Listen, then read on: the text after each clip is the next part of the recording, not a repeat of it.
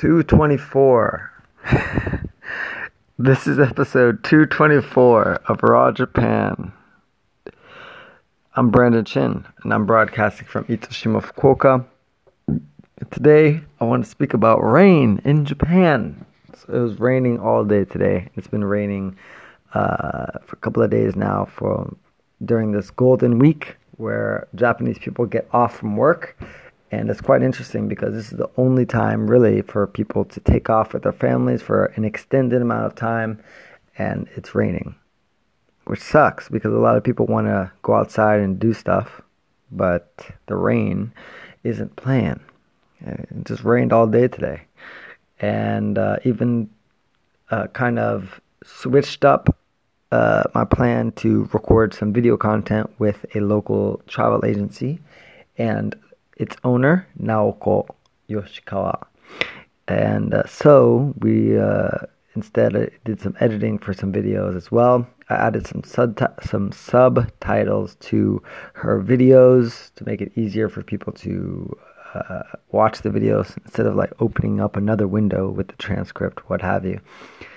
And so if you want to watch those videos, just go to brandonchin.net and sign up to my newsletter, and I will send you the link to join her page. We're still working out a proper website for her travel agency uh, information in English. And so for now, you just come through my newsletter. So jump on the newsletter, and I'll send you a link to see her videos of her introducing spots in Itoshima. But this episode, I want to just briefly touch on how it feels to be in the rain in Japan. For me, you know, a lot of the mo- a lot of the music I listen to is kind of moody. It it's uh, brooding. Uh, I like music that makes me think, stuff like that, and I also like, you know, from time to time music that makes me dance. But usually when I'm by myself, I listen to stuff that can put me in a different world and when I'm driving, I have that type of music in on CDs, and I play that in my car. And you know, I was driving today in the rain, and it just was a perfect match. And uh, just want to say, rain in Japan, especially out in the countryside, is quite uh, nostalgic, or even just moody. Overall, it gives you, it puts you in a space to just think, and um, sometimes I think I think we need a space to think. It sounds pretty simple, but a lot of people don't give themselves time to not look at a screen or do something and just stare out into space and let their mind run. I mean, it's necessary, especially if you are doing a lot during the day and you want to process all of this stuff properly, you have to give your time, your brain time to um, really chew on everything you put into it during the day. So uh, I recommend that sometimes you just sit and stare out into space and don't do nothing. And there's some studies and research that say, you know, that's actually when your brain is soaking up all the information, when you're actually learning. And uh, putting that information into long-term storage is when you give your your brain, your unconscious, time to just soak everything in.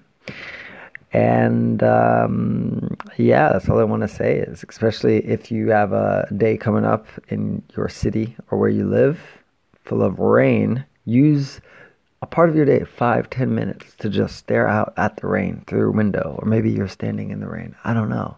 Maybe you're dancing in the rain. Who knows?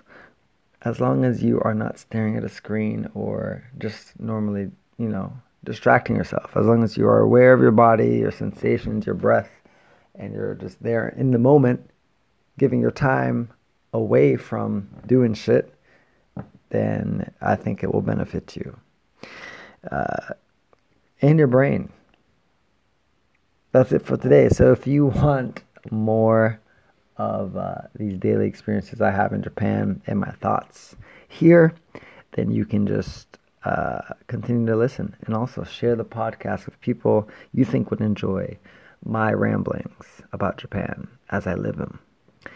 give you a better sense of how Japan really is rather than always giving you the glamour and glitz. And uh, if you want a free book and to see videos of Naoko-san, Naoko Yoshikawa, showing different spots around Itoshima and the local areas, then just go to brandonchin.net right now. Pause this podcast and go pop in your email address and you'll get the free book immediately and I'll send you an email. Uh, I send emails daily. And so you can find a link to her website in one of those emails.